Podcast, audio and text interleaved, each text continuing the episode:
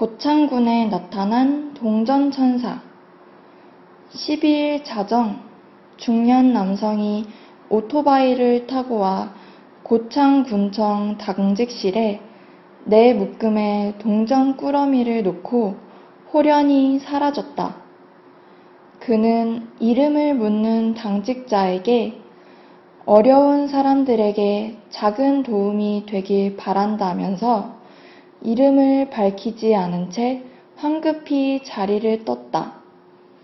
꾸러미 안에 메모나 편지 등은 없었고 모두 127만 8,010원이 담겨 있었다.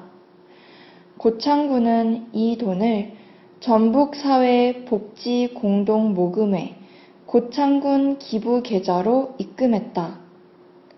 고창군 군수는 기부자의 뜻에 따라 기부금은 취약계층을 위해 소중히 사용하겠다고 말했다. 韩语资讯尽在韩知。